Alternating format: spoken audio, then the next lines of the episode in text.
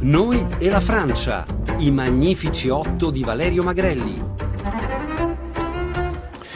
Dopo aver conosciuto Apollinaire, Valéry, abbiamo incontrato i deliri e le nevrosi di Roussel che possono fare da preambolo a quelli dell'autore di cui ci occuperemo adesso, ossia Antonin Artaud. Antonin Artaud eh, è eh, la stella polare del teatro, almeno dal punto di vista teorico, del Novecento. Come mai in un'antologia di poesia?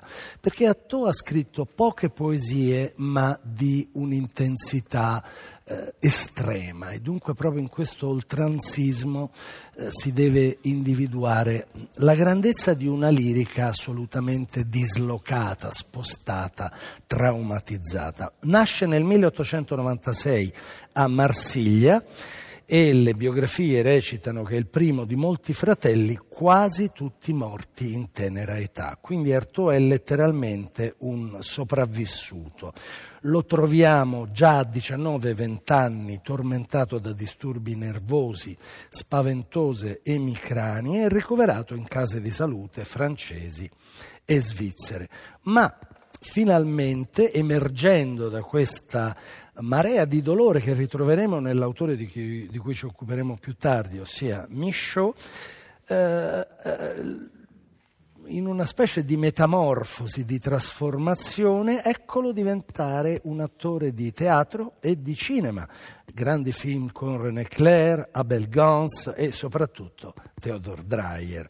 È il 24 quando, più o meno ventottenne, aderisce al surrealismo da cui sarà rapidamente e eh, prevedibilmente cacciato. La data però cruciale per la sua vita e per la nostra di lettori, possiamo dire, è il 1931, quando durante le esposizioni universali di Parigi si imbatte nel teatro di Bali, questo teatro dell'estremo oriente che finalmente, negando la realtà di una convenzione borghese, pacificata, rassicurante, a cui ci si reca eh, con la famiglia eh, in abiti da sera, eh, negando appunto questa possibilità del teatro, Artaud attinge a una eh, verità nuova, il teatro come rito, come liturgia. Fermiamoci qui intanto e leggiamo il primo dei due testi che vorrei presentarvi oggi. Si intitola L'albero e è composto da quattro strofe eh, dove non troviamo rime, non troviamo una metrica sistematica e organizzata come in Roussel, l'altro grande folle, diciamo, suo contemporaneo, ma appunto una sorta di susseguirsi percussivo, come ha scritto molto bene Carlo Pasi, di lacerazioni, eh, lacerazioni psichiche e insieme sintattiche. Quest'albero e il suo stormire, cupa foresta di richiami, di grida, mangia il cuore oscuro della notte. Aceto e latte, il cielo, il mare, la densa massa del firmamento, tutto cospira verso questo tremito che dimora nel senso e nel cuore dell'ombra. Un cuore che scoppia, un astro duro che si sdoppia e deflagra nel cielo, il cielo limpido che si crepa al richiamo, al rintocco del sole, fanno lo stesso rumore, fanno lo stesso rumore della notte e dell'albero al centro del vento. Questa è la prima delle due poesie, la seconda, lo anticipo sin d'ora, è molto più intensa e per me è uno dei testi chiave del Novecento.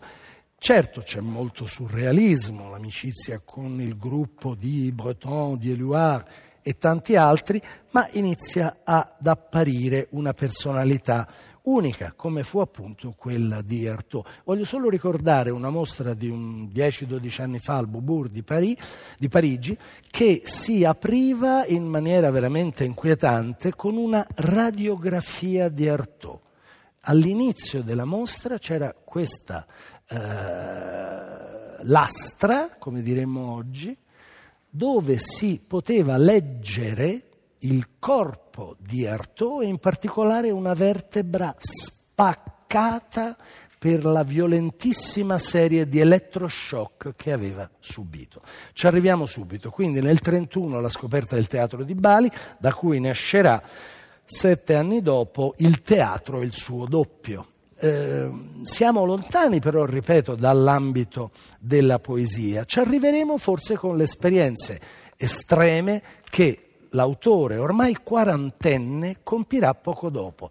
Parte per il Messico alla ricerca di sostanze psicotrope, di esperienze sciamaniche nei grandi altopiani centrali, torna nel 1937 in Irlanda dove una crisi mistica lo porta definitivamente verso la follia. Nel 1943 non ho ricordato che la prima guerra mondiale lo vide riformato, lo dicevo, passava nelle case di cura quegli anni, la seconda guerra mondiale, il 1943, lo trova invece in manicomio, dove viene appunto sottoposto a una serie spaventosa di elettroshock che arriveranno a minare la sua salute. È durante questo periodo che il medico, a Rodez per la precisione, gli consiglia di allentare questa spaventosa tensione psichica traducendo. E qui assistiamo a una delle avventure davvero più eh, inaudite diciamo, del Novecento. Troviamo infatti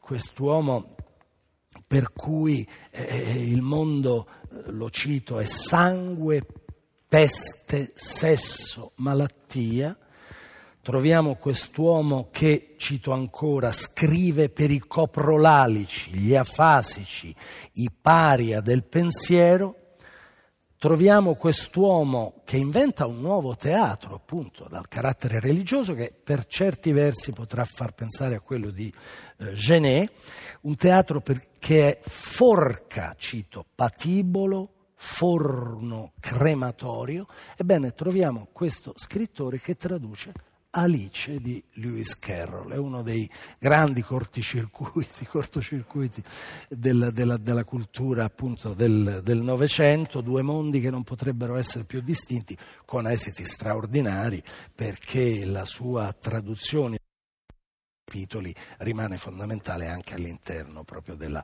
della, prosa francese. Esce finalmente da questo manicomio, era poi eh, eh finito altrove a Ivry e nel giro di un paio d'anni, nell'immediato dopoguerra, pubblica altri due testi chiave, Au pays des Tauamaras, cioè al, nel paese dei Tauramarama, dei, sbaglio sempre, Tarahumara, questa tribù messicana, e poi Van Gogh o il suicidato della società. Affetto di cancro, minato dalla droga, muore ma Prima di farlo espone i suoi disegni, le sue maledizioni, i sor, come le chiama, e prepara una famosa edizione, leggendaria edizione radiofonica, per finirla con il giudizio universale, con il giudizio di Dio, che naturalmente viene bloccata dalla censura, si spegne nel 48 e, eh, e nel frattempo però scrive queste poesie. Eh, uniche, ecco non vorrei usare altri aggettivi, come quella con cui vorrei concludere la mia brevissima presentazione. Una poesia che attraversa le profanazioni, il cuore della tenebra con Radiano, molto esemplata sul modello cristologico di un martire, è una via crucis, la sua è Mm, la presentazione, l'esposizione quasi di un ecce homo. Questa è la poesia che io ritengo tra le più alte della, del Novecento francese. La leggo in una traduzione sommaria e veramente servile. È composta da cinque strofe di quattro versi. Queste narici d'ossa e di pelle il titolo è Invocazione alla mummia, queste narici d'ossa e di pelle da cui cominciano le tenebre dell'assoluto e la tinta di queste labbra che chiudi come un tendaggio.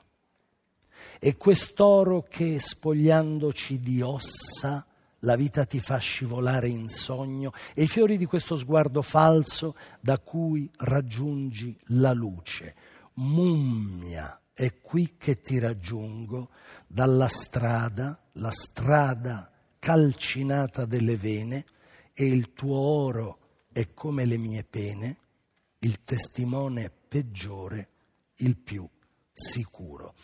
L'autore che troveremo tra poco alle 16.55 non è da meno per grandezza, intensità e sofferenza, mi riferisco a Michaud, ma nel frattempo, salutandovi, chiamo sul palco Loredana Lipperini e Marino Sinibaldi. Allora, grazie Valerio Magrelli.